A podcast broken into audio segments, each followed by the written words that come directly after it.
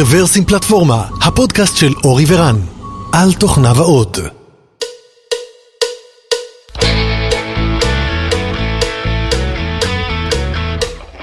שלום, ברוכים הבאים לפודקאסט מספר 382 של רוורסים פלטפורמה. התאריך היום הוא 26 לנובמבר 2019 ואנחנו נמצאים באולפנינו הקאט אשר בחרקור. צריך להגיד קרקור, נכון? לא חרקור. קרקור, קרקור. והנה אורי, היי אורי. אהלן אהלן. והיום יש לנו שני אורחים מכובדים, אנחנו למעשה בפרק מיוחד של הקרבורטור. אז כמו תמיד יש לנו את נתי שלום, היי נתי. היי. ואת אורית ירון, אורית VP Cloud Platform מ-Outbrain שמצטרפת אלינו באופן מיוחד לפרק הזה, היי אורית. היי. אז uh, היום אנחנו הולכים לדבר על קוברנטיס, כי פשוט מלא זמן לא דיברנו על קוברנטיס, ובעיקר בהקשר של multi-cloud, זאת אומרת מה הקשר בין קוברנטיס לבין multi-cloud, מתי זה טוב ליהודים ומתי זה רע ליהודים, אז לפני שנתחיל בזה, uh, אורית, תציגי את עצמך ככה בקצרה, מה את עושה ב-Outbrain, מה עשית לפני זה? אני בשש שנים האחרונות uh, מבלה ב-Outbrain, uh, מנהלת את קבוצת התשתיות, בתוך זה גם תשתיות cloud וגם תשתיות on-premise. לפני כן עבדתי בסטארט-אפים, בחברות גדולות, אה, גם כן בעולם התשתיות. מעולה, תודה. ונתי, רק אה, למקרה שמישהו שכח, שתי מילים עליך. אני מ-Cloudify, מקודם הקמתי את GigaSpaces, היום מתעסקים בנושא של אוטומציה בסביבות ענן, ומשם הרקע בקוברנטיס. מעולה, אז לנושא. אז בעיקרון אה, דיברנו כבר בעבר על זה שב-Outbrain עושים קוברנטיס, האמת שכבר זמן, אה, זמן די ארוך. אה, אירחנו את אלכס ושחף. כן, עשינו את זה כמה פעמים. כן, אז דיברנו מספר פעמים על קוברנטיס בהקשר של Outbrain, גם לנתי יש לא מעט ניסיון בקוברנטיס, והיום אנחנו רוצים להתמקד על זווית אחת ספציפית של קוברנטיס, בעיקר בהקשר של multi-cloud. זאת אומרת, Outbrain כבר עושים זמן מה multi-cloud, לפני זה לא עשיתם cloud בכלל, עכשיו אתם עושים multi-cloud. אם לדייק, אנחנו הקמנו את ה cloud הפנימי שלנו ב on-prem. לגבי multi-cloud, אפשר להגיד שהייתה לנו התנסות. ויש מקום לדבר על ההתנסות okay. הזאת. אוקיי. Okay. מעולה, ונתי נמצא הרבה מאוד זמן בעולם התשתיות ומן הסתם חלק משמעותי של זה, זה קוברנטיס. אז בואו בוא נפתח את השאלה בכלל, למה בכלל מעניין לדבר על קוברנטיס בהקשר של multi-cloud? האם יש איזושהי סינרגיה בין שניהם? אה, שאלה טובה כרגיל, הסיבה העיקרית שהדברים האלה הולכים בחפיפה אחת היא מכיוון ש multi-cloud זה חיה מאוד מורכבת אה, וכשמנסים אה, לייצר מופע של אפליקציה שיכולה לרוץ, אגב, יש, ב multi-cloud יש הרבה מאוד סוגים של scenario, יש לך אה, את היכולת להעביר workload, שזה אוטופיה שבעצם לא ממש קורית, יש את הנושא של אה, יכולת לעשות interoperability, זאת אומרת ש-workload שרץ בסביבה אחת יוכל לדבר עם workload שרץ בסביבה אחרת, אה, פחות העברה של workloads. יש את הנושא של data סינכרוניזציה, זאת אומרת גם הנושא של multi-cloud וה use case ים שם יכולים להיות מגוונים ולא לאו דווקא בכפיפה אחת. השורה התחתונה כשאין, אה, כשרמת השכבה המשותפת בין הסביבות האלה היא נמוכה, אז הבעיה הופכת להיות מאוד מורכבת, זאת אומרת להעביר VM לצורך העניין מענן לענן זה כמעט בלתי אפשרי, כל אחד עם הפורמטים שלו והסינרגיה שלו. אה, ההקשר של קוברנטיס הוא מאוד פשוט, הוא מייצר איזושהי שכבת אבסטרקציה ל infrastructure במידה כזו או אחרת, אה, וכתוצאה מזה שהיום כל ה cloud ים הגדולים תומכים בקוברנטיס, אז היכולת הפרקטית מעבר ל... ליכולת הטכנית, היכולת הפרקטית להעביר workload מאחד לשני, הופכת להיות יותר אה, זמינה ממה שהייתה בעבר, וזה מפשט משמעותית את החזון הזה של היכולת להריץ את אותו workload בכמה סביבות שונות. אז ואולי אפילו גם ניקח מזה צעד אחורה ובכלל נשאל למה multi-cloud, זאת אומרת באת ואמרת שזו בעיה מורכבת ואני דווקא אפילו עכשיו את השאלה לאורית, מה בעצם גרם לכם לצאת החוצה, להתפרס לעוד מקומות שברור שרמת הסיבוכיות שם הולכת להיות אה, שונה, אולי גדולה יותר. אומרים אולי לצאת מהארון, במקרה הזה זה ממש לצאת מה... לצאת מהריק. מהריק. כן. אמ, אני חושבת שבסופו של דבר אה, צריך לזכור שלכל אה, סביבה ולכל אה, ענן יש יתרונות שעומדים בפני, בפני עצמם. וברגע שאתה מגביל את עצמך ומחליט שאתה עובד רק און פרמיס, או רק ב-GCP, או רק ב-AWS, אתה למעשה שם על עצמך אה, הגבלות ובונה לעצמך איזה שהם אזיקים, שזה פשוט אתה מפספס. אה, אני תמיד אה, מקבילה את זה לאהבה המאוד גדולה שלי לגלידה, וכשאני הולכת לגלידריה, אני אף פעם לא בוחרת טעם אחד. אני תמיד מחפשת גם את זה וגם את זה. וניל צרפתי, וניל איטלקי, וניל... אני יותר בכרמל המלוח. ו... וזה בדיוק מה שהניע אותנו לבוא ולהגיד, אנחנו יכולים ליהנות גם מהיתרונות של זה וגם מהיתרונות של זה, וליהנות מכל העולמות. והשאלה היא האם גם לא סובלים מכל העולמות. זאת אומרת, אני חושב שידוע בתעשייה שנכון, יש מה להרוויח, אבל יש גם הרבה הרבה מה לסבול, ואולי Kubernetes קצת מקל על הסבל הזה באיזשהו אופן, אבל בכל אופן זה נשמע כמו סיכון, סיכון משמעותי. אני חושבת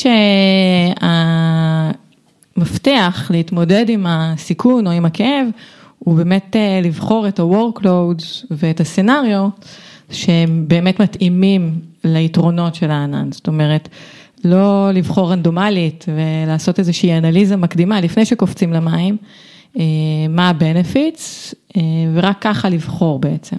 בהינתן התשתית של ה Outbrain לפני Kubernetes, אם את יכולה לדמיין כמה שנים אחורה, האם זה משהו שבכלל היה נראה לכם feasible באותה תקופה? זאת אומרת, ללכת ולהתפרס על vendor ים נוספים שהם שונים לגמרי ממה שהיה לכם? אני חושב שקודם כל ב-workload ים שונים, עשינו את זה.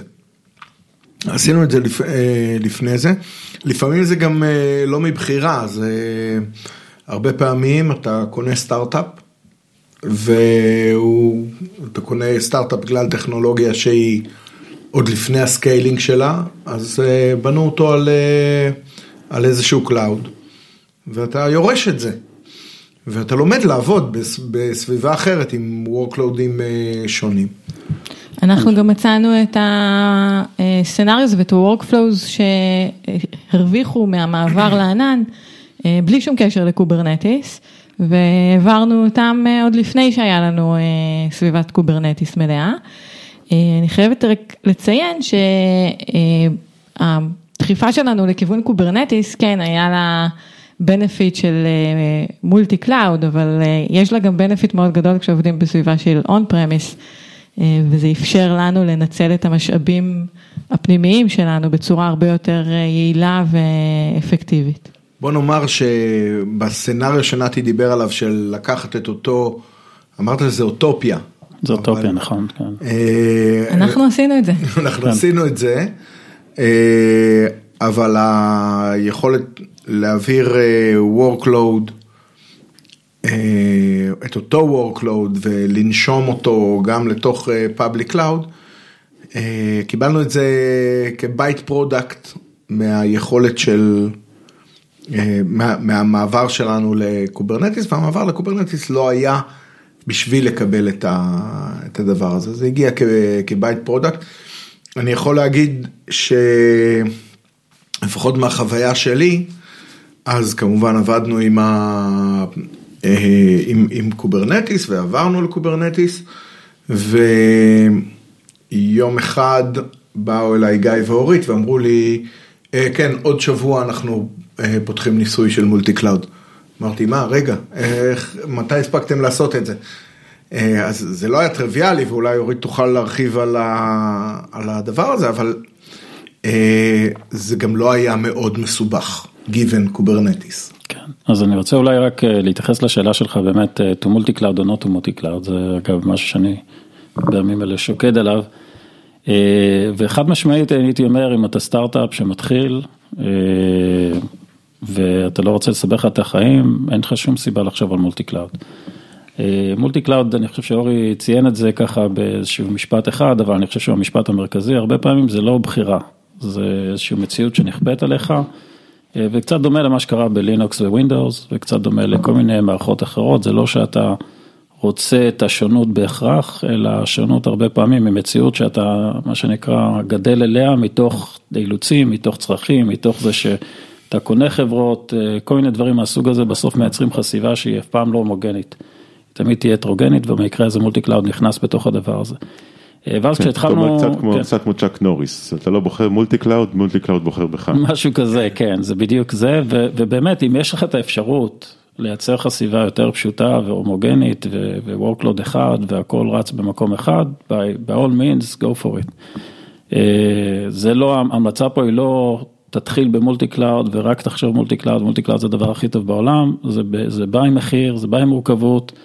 לא הייתי נכנס לזה אם אני יכול לא להיכנס לזה, אני נכנס לזה הרבה פעמים כשאין לי ברירה, או כשבאמת יש לי workload מסוימים שהרווח, הגיין על הקומפלקסיטי הוא מספיק משמעותי, אה, ובאמת זה כדי, ההקשר של קוברנטי שוב פעם, הוא הוריד את החסם של המורכבות, ככה שיותר, יש יותר מקרים שבהם זה כדאי ופחות מקרים שבהם זה לא כדאי, מקודם זה היה כמעט כל המקרים זה היה, complexity היה גדול על ה gain.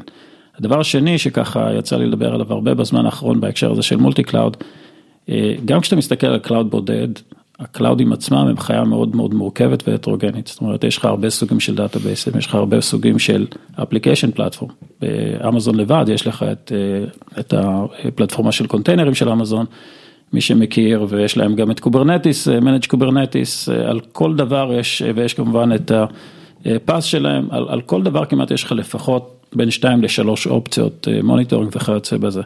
כך שהיכולת או הדרישה להיות מסוגל להתמודד בסביבה שהיא מורכבת או הטרוגנית קיימת גם בסביבת cloud בודד ולכן אני חושב שה practices אם אתה בונה אותם נכון, איך לעבוד בסביבות מורכבות, חל על single cloud וחל על multi cloud כמעט באותה צורה. כמעט באותה צורה, יש כמובן שוב פעם הדלתא של multi cloud מגדילה את המורכבות. אבל יש מאחוריה גם את הגמישות ו- ויש מקרים שבהם הגמישות עולה למורכבות ויש מקרים שבהם המורכבות עולה לגמישות וזה אני חושב נקודה שכן חשוב לציין.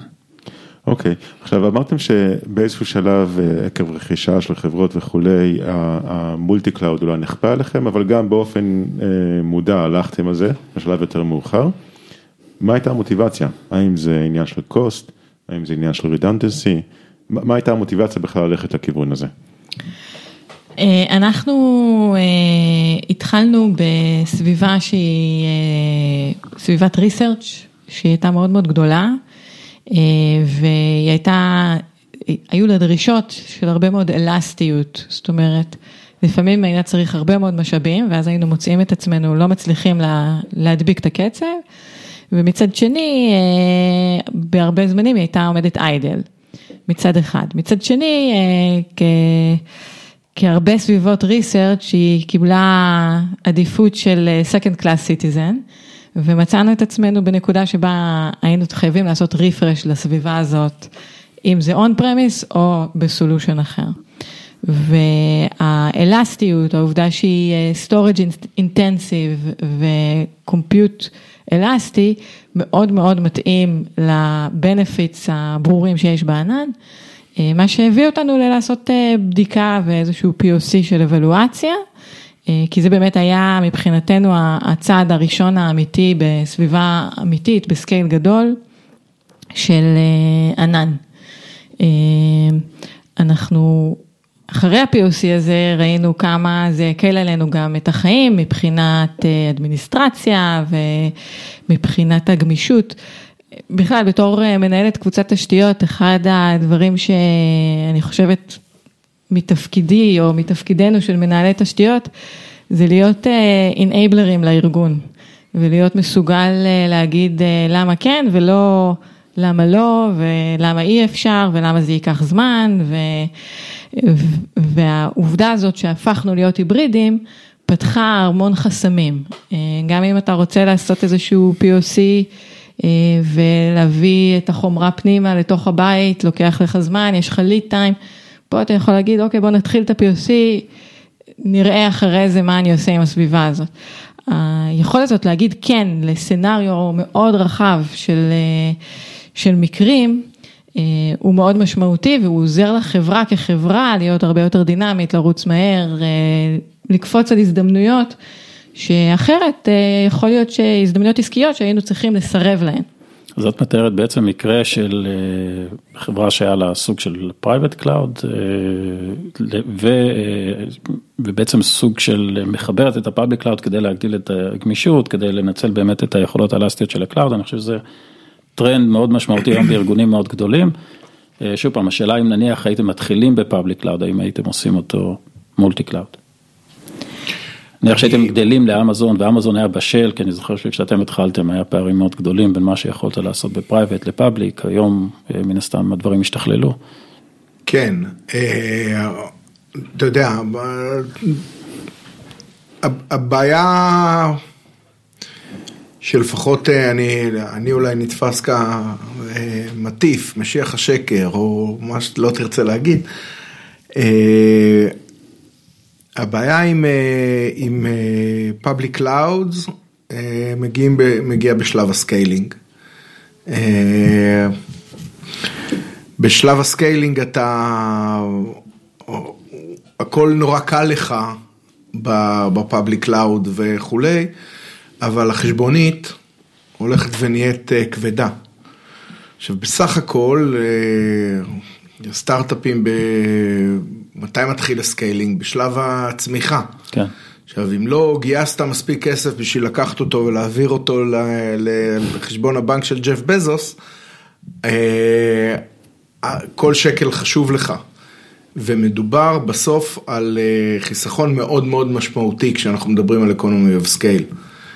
אה, חיסכון של בסוף של, של מיליוני דולרים, או אם לא עשרות מיליוני דולרים, שאתה יכול לחסוך כל שנה ולשים את זה באנשים, ב, ב, בלזכור אנשים, זה... בסדר, אבל אני חושב... זה מאות משרות. סליחה שאני קוטע אותך, אה, זה, זה החלק האמריקאי שלי, כן. אבל אני חושב שמה, אני רק אנסה למקד את השאלה של נתי. הוא אומר, נשים רגע את הכסף בצד, נשים את האידיאולוגיה הזה בצד, נניח והייתם כבר ב-AWS או הייתם כבר ב-GCP, האם היית הולך על cloud נוסף בהקשר הזה? זאת אומרת, האם יש איזשהו יתרון להוסיף vendor נוסף, או שאם אתה כבר במקום שהוא אלסטי, אז זהו, תישאר רק ב-AWS או תישאר רק ב-GCP ואל תסתכל. אלסטי, אלסטי לאלסטי. אני לא יודע. אני חושבת שנכון להיום עדיין רואים הבדלים בין העננים, אה, ועדיין... אפשר להגיד לצורך העניין שביג קווירי של אה, GCP הוא ahead of the game. נכון. כן, אבל זה ל-workloadים שונים. ולכן אני כן חושבת שגם כסטארט-אפ אה, יש מקום לבחון על בסיס ה-work אה, work flow או ה-case הספציפי שבודקים, איפה נכון לשים את הדברים. אני גם חושבת שבאופן כללי, כן, בעולם ה-vendor management, ויש פה vendor management, עדיף לך לדעת שאתה יכול לשחק בשני המגרשים, או בשלושה מגרשים, אה, זה עניין של באמת כמה גם bandwidth אה, יש לך ל vendor management, כן. אה, לא הייתי הולכת ליותר משניים כנראה, כי כבר המחיר הוא גם גבוה, אבל בהחלט אני חושבת שיש מקום לבדוק את הדבר הזה, יש עדיין הבדלים טכנולוגיים. בין נגיד שני העננים הגדולים של AWS ו-GCP, יש שם הבדלים. היו אומרים אג'ור וזה היום זה מעניין לראות ש-GCP נכנס להיות ברשימה של השניים הגדולים כי זה שינוי מאוד גדול שהם עברו. דרך אגב איזה... כן אתה יודע גם שאג'ור סופרים את ה... כן, כן, את ה-365 כן, בתור כן. חלק מה cloud, אז זה קצת מזיז את המספרים. עכשיו יש להם דיל חדש עם אה, ממשלת ארצות הברית. כן, שטראמפ זכה בשבילם. אה, אני חושב שזה גם אה, אולי אם נוסיף את נושא ה performance, זאת אומרת, אה, השאלה הזאת היא שאלה דינמית, אני חושב, השאלה של ה multi-cloud, כי באמת זה תלוי ביכולות ובאבולוציה ובמה קיים בכל cloud. אה, אם היית שואל את השאלה הזאת לפני כמה שנים, אני חושב שהתשובה שלהם הייתה אחת, אם אתה שואל אותה היום, התשובה היא קצת אחרת, בעיקר גם לאיזה סוג של בחירה אתה הולך ואיזה סוג workload אתה מריץ בכל ענן. אה, יש היום איזשהו affinity מסוים לזה שdata workload רץ טוב בגוגל ו compute רץ אה, באמזון או כל מיני דברים מהסוג הזה.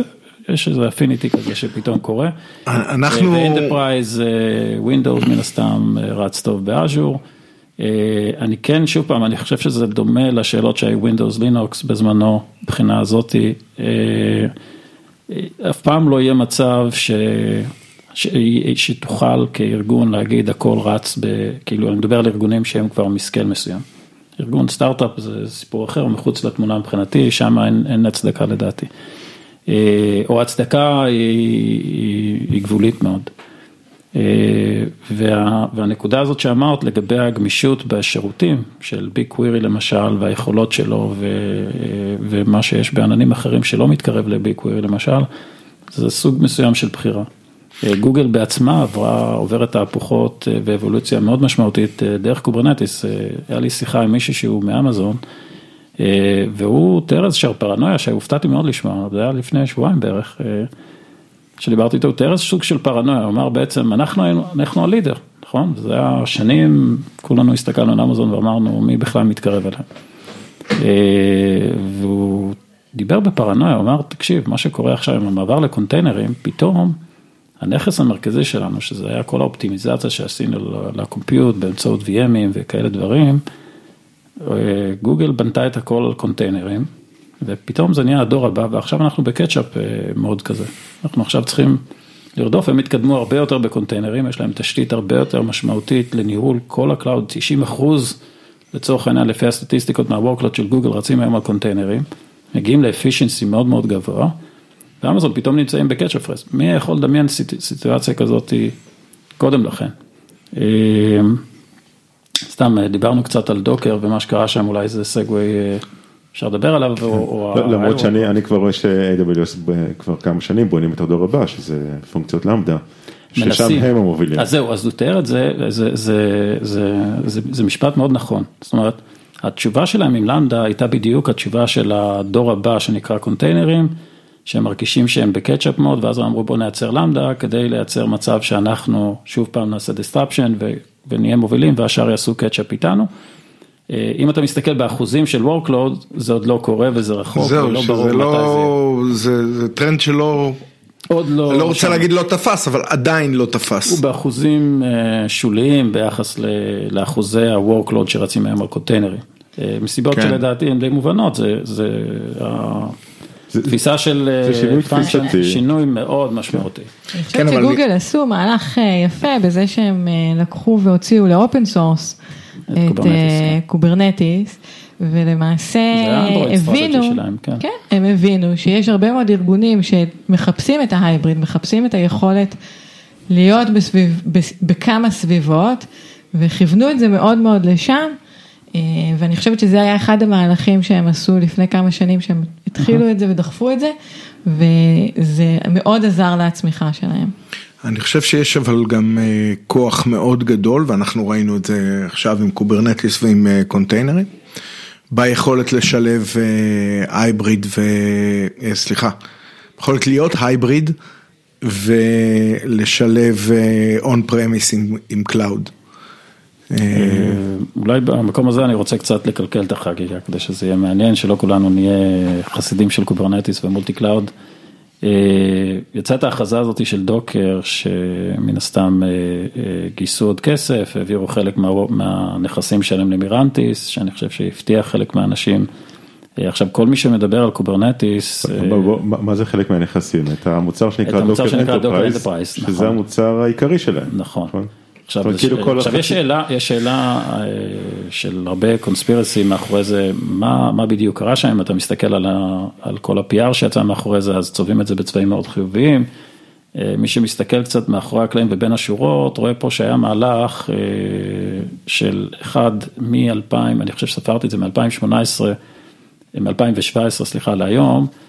קרו איזה שלושה החלפות של הלידרשיפ אצלהם, בין אם זה היזם שעזב, ואחרי זה מנכ"ל שמונה ועכשיו הוחלף אחרי שנתיים, ועכשיו המנכ"ל הנוסף שמונה ב-2018, לא מזמן, ביוני 2018, מוחלף במי שהוא ה product manager. יש שם מצוקה, זאת אומרת זה בא על רקע של מצוקה, לא על רקע של גילינו את האור ועכשיו בוא נלך הלאה. כן, pivot, זה pivot אמיץ שככל הנראה נובע מחוסר ברירה. נכון, עכשיו הסיפור של Docker הוא גם מושפע מ Kubernetes מן הסתם, כי Kubernetes צמח על הרקע של Docker ומה שקרה שם זה מהלך מאוד מעניין והוא נוגע בזווית אחרת למציאות הזאת של ההטרוגניות, כי שוב פעם לפני כמה שנים אמרנו Docker, יכבשו את העולם וזה היה ברור ווואו איזה מין דבר זה. ובא Kubernetes את העוגה. Kubernetes, בדיוק, זאת אומרת עכשיו, אני זוכר שכשדיברתי את זה ואמרתי, היה לי שיחה בזמנו עם אורי כהן אפילו על זה, אה, אמרתי לו אוקיי, האסטרטגיה של Docker לא יכולה להחזיק, כי בעצם בנו פה פירמידה הפוכה, מה זה הפירמידה ההפוכה? לא יכול להיות ששחקנים כמו Microsoft, Google ואחרים יהיו תלויים בגחמות של Docker, למה הם יעשו, איזה feature הם יעשו, איזה API הם ישברו או לא, כשיש אה, פלטפורמות שלמות שרצות על זה ועכשיו פתאום נשבר להם ה-API כי החליטו להוציא איזה feature אחר או להוריד feature אחר וזה נעשה באיזה, בתהליך שהוא לא, אה, לא מבוקר, אין לך שום השפעה עליו וכאלה דברים, ודי ברור שהתעשייה תגיב לזה והשחקנים הגדולים לא יהיו מוכנים לשלוט, זה, זה הפך להיות גדול מדי, מהר מדי. אה, ו Kubernetes באמת שם איזה תקרת זכוכית נמוכה, לאן בכלל Docker יכולים לגדול, ונתקעו בתקרת זכוכית הזאת add on, ו- ושם פחות או יותר התחיל ה downturn המאוד משמעותי שלהם. תרשה לי רגע- זאת- תרשה לי רגע סליחה. לפרשן אותך, רק להסביר, מה אתה מתכוון בתקרת זכוכית?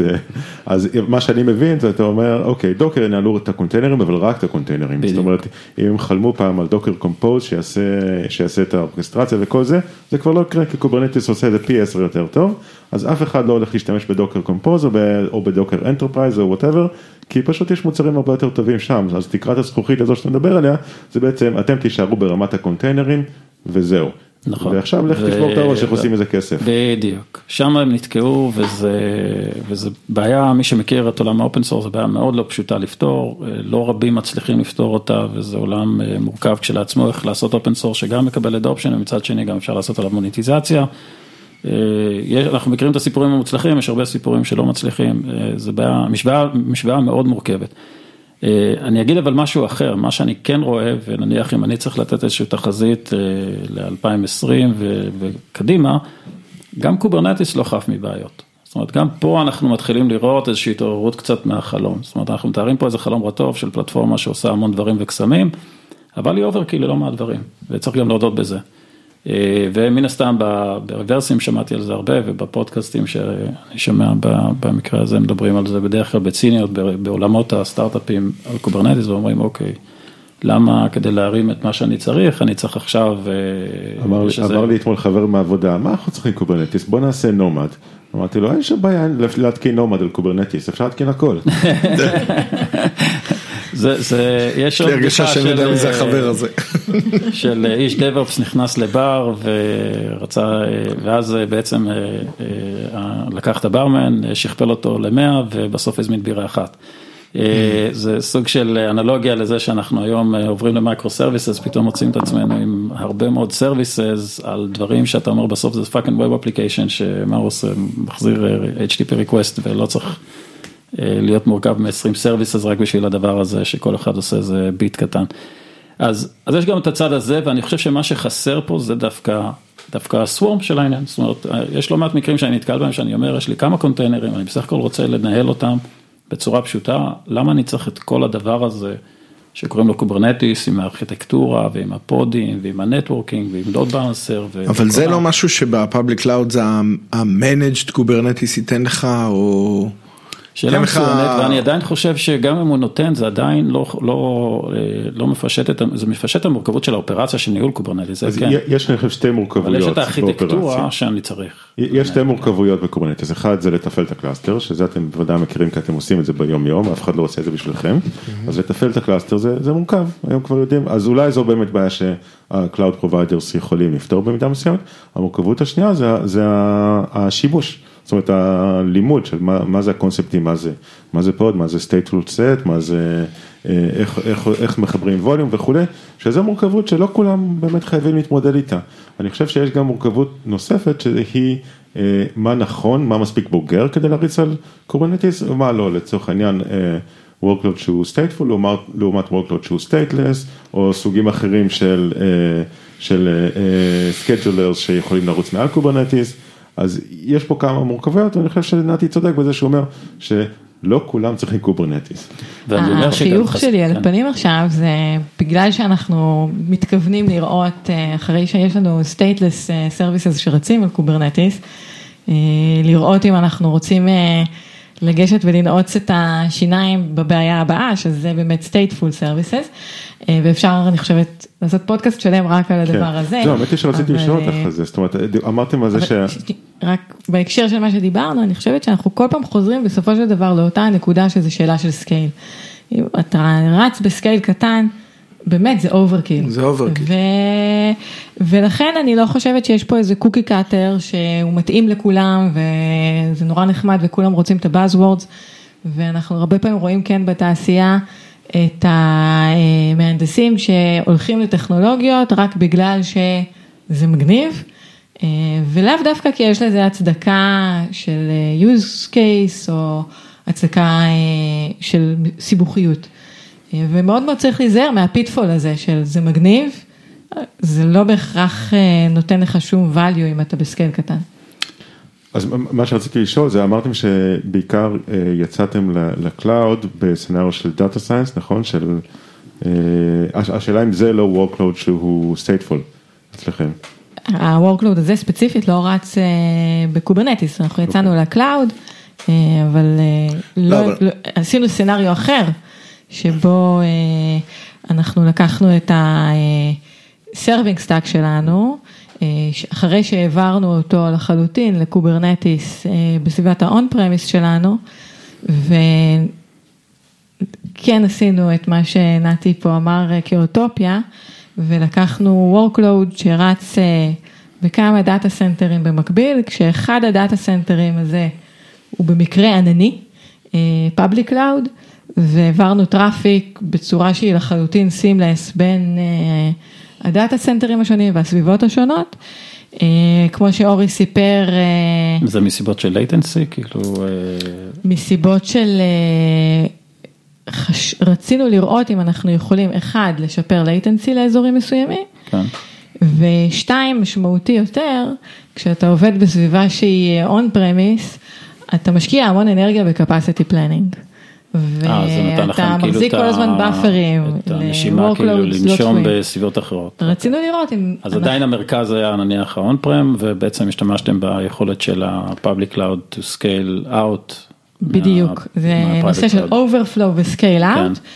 כמו שאורי אמר אה, מאוד נכון, כשאתה מתחיל אה, to scale out ב scale גדול לתוך הענן, גם אתה נתקל בעלויות מאוד מאוד גדולות, וגם אה, ב scale גדול מאוד, יש גם complexity של scale בענן, זה לא רק, אה, seamless רק ולא לגבי אפשר... ה-workload עצמו, זאת אומרת אמרת שזה ה-serving, זאת אומרת בעצם ה-web front נכון? לא ה data, לא העברתם בתוך data. ה serving לתוך שלנו יש גם כן. data, יש שם גם קסנדרות וגם... אה, אבל את הקסנדרות. לא ניידתם, אני מעריך. ניידנו גם, ניידנו. גם קסנדרות. גם קסנדרות? אה, ו...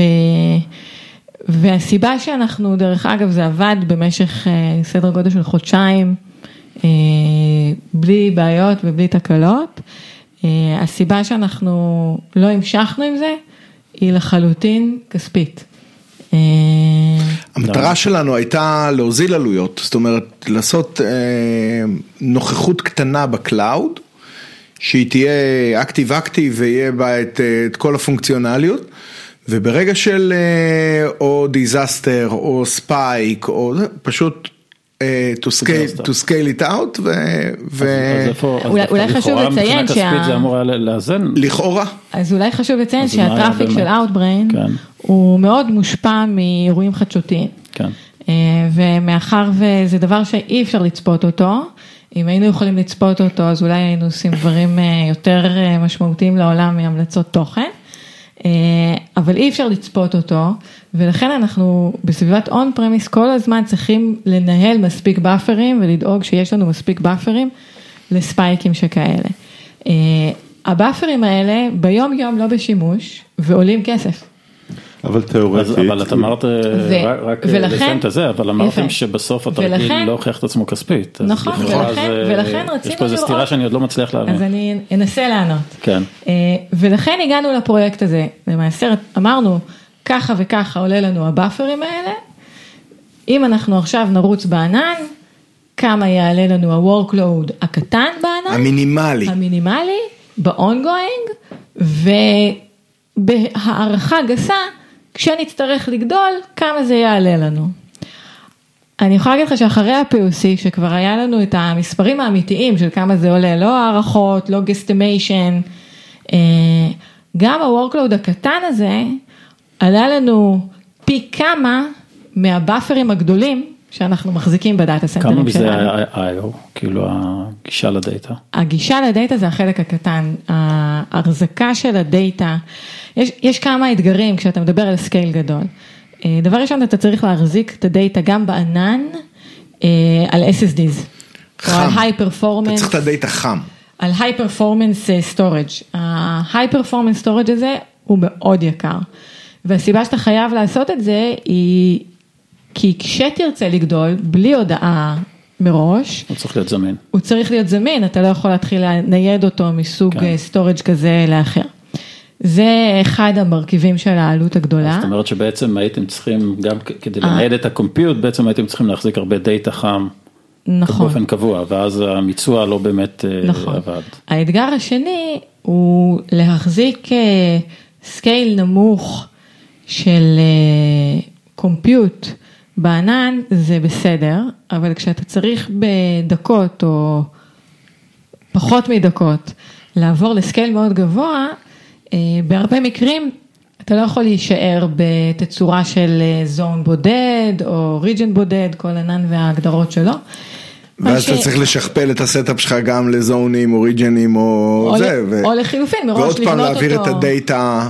לא, אה, לא, לא להעביר את. הדאטה, אבל מראש לבנות אותו כ-multi region, מה שהופך את ה-complexity ליותר מורכב, כמו שאמרנו, ברגע שאתה מתחיל להיות גדול בענן, גם שם יש complexity, ה-complexity של multi region הוא לא טריוויאלי, אה, והוא גם משפיע על העלויות, זה בהחלט נכון. אז כאילו הניתוח הצליח החולה מת. אנחנו מאוד נהנינו אבל- כן, מהפרויקט. כן, כן. טכנית הפ- ה- זה דבר אפשרי אתה אומר, ובהחלט מת עם חיוך.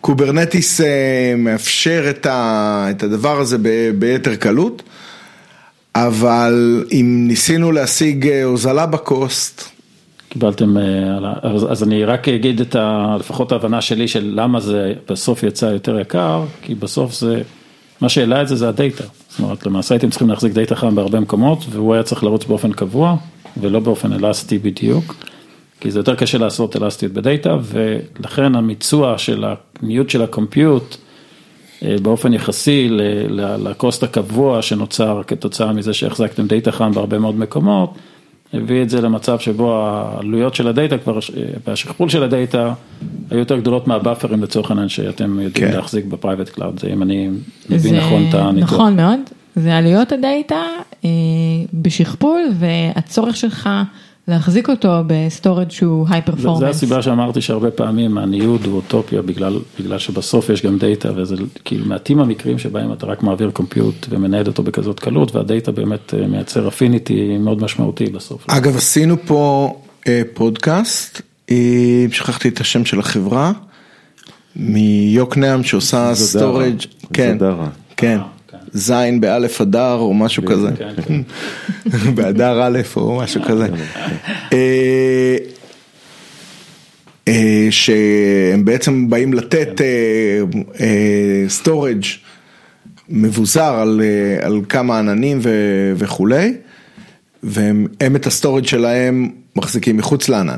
כן, לא, אה, זה- ב-workloads כאלה אתה חייב את זה. אני לא חושבת שאם אתה יכול, אה, אל תש- אל תשכח שגם אצלנו אנחנו הגענו עם איזושהי ארכיטקטורה שהיא pre-defined, נבנתה הרבה לפני שבכלל חשבנו על multi cloud. אם אתה בתחילת הדרך ואתה יכול מראש אה, אה, לעשות ארכיטקטורה שבה הדאטה שלך הוא מרכזי ואתה, יש לך איזה שהם satellites כאלה, זה משהו שכן, חברה שהיא בתחילת הדרך הייתי ממליצה לחשוב על זה מההתחלה, גם אם זה קצת אה, יותר מורכב בהתחלה, אה, זה שווה, יהיה שווה לאורך, לאורך זמן אני חושבת. יש, אה, יש ארכיטקטורות שמעניינות, שבהן אתה בונה on-premise את ה- את ה-data center שלך שמחזיק את הדאטה, מאוד מאוד קרוב פיזית לדאטה סנטרים של ענן, ואז אתה נושק אליהם, ב-latency מאוד מאוד נמוך. ו... דרך... באופן מעניין היום, אם מסתכלים על זה, גם העננים הציבוריים עצמם מציעים private cloud בדיוק בצורה, בתצורות כאלה, שהם נותנים גם, גם network pipe מאוד מהיר ל-private cloud שהם מציעים, ואז, ואז באמת יש את ה-benefit של האלסטיות הזאת שאתם מדברים עליהם. אני חושב שגם... יכול להיות שאפשר לדבר על הנושא הזה של. כן, אז זהו, זה אחד השאלות שתמיד עולות בהקשר, בהתחלה בהקשר של VM, אחר כך בהקשר של קונטיינרים, אחר כך אורכסטרציה מעל קונטיינרים, זה אוקיי, אני מרוויח את כל הדברים הזוהרים האלה והבוהקים, אבל מה אני מפסיד? האם אני מפסיד פרפורמנס, האם אני מפסיד עלות, האם אני מפסיד דברים כאלה. אז נתי, ספר לנו, עשית איזשהו ניסוי מעניין בהקשר של פרפורמנס, בעיקר של דאטה, נכון? נכון, ב-network למעשה, אני קורא לזה IO Intensive Workloads, שבעצם זה Workload שדורש או משאב של IO שהוא Network או Storage לצורך העניין, שניהם הם סוג של IO. ובעצם הרעיון היה לבוא ולהגיד עד היום באמת כשמסתכלים על Kubernetes בדרך כלל אתם תמצאו את ה-stateless services רצים בסביבה הזאת, פחות ה-stateful services כי גם Kubernetes בעצמו מחליט מתי להוריד, להעלות אינסטנסים ולנייד אותם כחלק מהתפיסת הארכיטקטורה שלו. כשמדובר על דאטה זה לא בדיוק דברים שאתם מצפים או רוצים שיקרו באופן אוטומטי, ושתיים, יש שם כל מיני ליירים של, של אבסטרקציה של ה infrastructure, שבסופו של דבר ברמה של IO, כל ביט כזה שעכשיו צריך לעבור עוד שכבה, כשיש הרבה ביטים אז זה נהיה overhead מאוד משמעותי, זה יכול להגיע ל-20% במקרים מסוימים. התרגיל שעשינו פה זה היה שיתוף פעולה עם אינטל ועם חברה שקוראים לה F5 שחלקכם מכירים בטח, אני מתאר לעצמי. בעצם אמרנו אוקיי, יש בעולם ה- VM ים כבר הבעיה הזאת היא חצי נפתרה עם כל מיני אקסלרציות של hardware. שוב פעם, performance זה נושא רחב, התעסקנו בעיקר בשכבה של ה performance בין הקונטיינר למערכת ההפעלה ול hardware. זאת אומרת, החלק התחתון של הגרף, לא איך אנחנו מניידים workloads ולא איך אנחנו מטפלים בזה ברמת scheduling. ובעצם הרעיון היה להגיד איך אני יכול לתת אופטימיזציה של performance, אבל בלי לייצר מצב שאתה כמפתח תצטרך לכתוב את האפליקציה אחרת. ואז בעצם אינטל בנו כל מיני סוגים של דרייברים ל Kubernetes, שבעצם אומרים אם, ויש פיצ'ר ב Kubernetes שנקרא feature tagging, זאת אומרת שאתה יכול לסמן nodes בתוך ה cluster, שיש להם יכולות מסוימות ויש מה שנקרא feature discovery, זאת אומרת כדי שאתה תוכל, כדי שלא תצטרך ללכת לכל node ולצבוע אותו, אז בעצם כשהוא רץ עם הדרייבר הזה, הדרייבר מוסיף את הטאגים האלה לכל node, באמצעות זה שהוא מתחקר את החומרה, ואז הוא חושף החוצה, אומר אוקיי, לחומרה הזאת, ל node הזה, יש יכולות כאלה וכאלה וכאלה, ואז כשאני בעצם מבקש מ Kubernetes להריץ workload, אני יכול להגיד לו, תריץ את זה על node שיש להם את התכונות האלה. ואז בדרך הזאת אני יכול מצד אחד לנרמל את האופרציה, מצד שני לנייד משאבים למקומות שבהם הם ידעו לנצל את ה hardware המיוחד שנועד לזה. אז אני יכול לבנות cluster של Kubernetes שיש בו node שהם IO intensive, יש להם לצורך העניין יכולות hardware טובות יותר, ויש node שהם לא בנויות ל-IO intensive, וזה יכול להיות עדיין באותו cluster. בלי לפצל לשני קלאסטרים. בלי לפצל לשני קלאסטרים. שזו הנקודה שהייתה משמעותית פה, ואז באמצעות ה feature tagging אנחנו יכולים לנייד את המשאבים האלה, והראינו שאנחנו יכולים להגיע לפי 2 performance, במקרה הזה היה עם NGINX, ל-IO Intensive Workload של NGINX, אני מעריך שב storage כי עם SSD ועוד דברים אחרים, אפשר להגיע אפילו ליותר מזה, אבל גם פי 2, תחשבו על זה, זה, זה המון. זה לא מעט בכלל, במקרה הזה זה היה Workload שהוא SSL, רצינו לחסוך את ה-overhead של... נדרש כדי לעשות הצפנה של SSL על user space, על, על ה... למעשה על מערכת הפעלה, ובמקום שזה יעשה במערכת הפעלה, זה נעשה בצ'יפ. יש שם הרבה הרבה הרבה דברים שבגלל שהכל הופך להיות software, שפתאום נכנסים בתוך העולם הזה של איך עושים את ה-matchmaking בין software להארדוור, ויש דברים מדהימים שקורים היום בתחום הזה, שהנושא לשיחה נפרדת, אבל זה, זה, זה די הוכיח את עצמו, וההוכחה הייתה, שכן אפשר גם לאורך זמן להריץ workload שלא רצים היום ב Kubernetes, גם עדיין ב Kubernetes. אינטל בכלל הולכת ומעבירה, לא אגיד לזה אפליקציות, שימושים, שהיום האפליקציה או ה-user space עושה על ה-CPU, הולכת ומעבירה אותם לכרטיס הרשת. נכון. ונותנת, זה נראה לי טרנד שיש בכלל ב... הם לא זה- התחילו את זה, אבל הם... אה, נכון. יש, יש היום בכלל, אה, אנחנו נכנסים עכשיו לאזורים אה, שאותי אישית מעניינים, כי אני בא עם רקע של חומרה, אבל, אבל יש גם את הנושא של FPGA, שבעצם מי שמכיר את זה עד היום, כדי להגיע לביצועים מאוד גבוהים, חברות היו בונות צ'יפים משל עצמם, זאת אומרת היו בונים צ'יפים לפיירוול, צ'יפים ל... לראוטרים, כמו סיסקו וכאלה דברים, ו- ומתכננים ממש קופסאות נפרדות לדבר הזה. FPGA זה דרך אה, לייצר programmable chip, זאת אומרת צ'יפ שבעצמו הוא מתוכנת. אז תדמיינו מצב שאתם יכולים ללכת לראוטר שלכם בבית ובעצם לשנות את האלגוריתם של איך הוא עושה routing אה, on the fly, זאת אומרת פשוט אה, באמצעות Kubernetes לצורך העניין, אנחנו יכולים להגיד את זה, עד, עד הרמות האלה.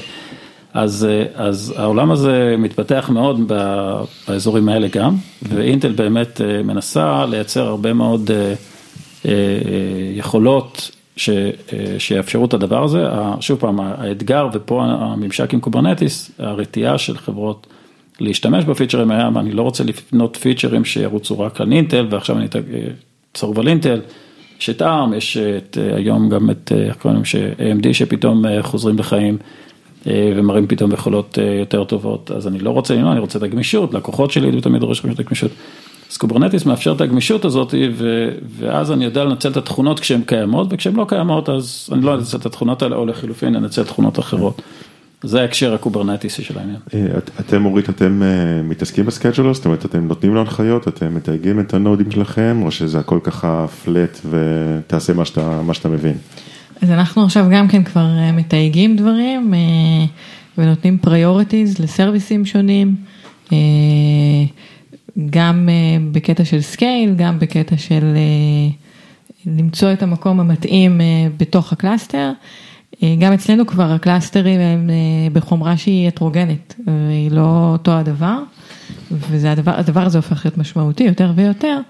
אני חושבת ששוב, זה חלק מהאבולוציה, שאתה מתחיל עם איזשהו cluster ולאט לאט אתה גדל איתו ומשכלל אותו. וזה עדיין הכל workload שהוא stateless, אני מניח שזה יהפוך ל-stateful, אז בכלל יהיה שם אה, אה, יהיה- דינוזאורים מסוגים שונים. יהיה חוויה. אוקיי, טוב, אנחנו, אני חושב שהגענו לסיום, אז uh, תודה רבה, היה דיון, אני חושב, מעניין ועמוק על Kubernetes וכמה חיות אחרות, אז תודה, תודה שבאתם ונתראה, ביי ביי. תודה. רבה.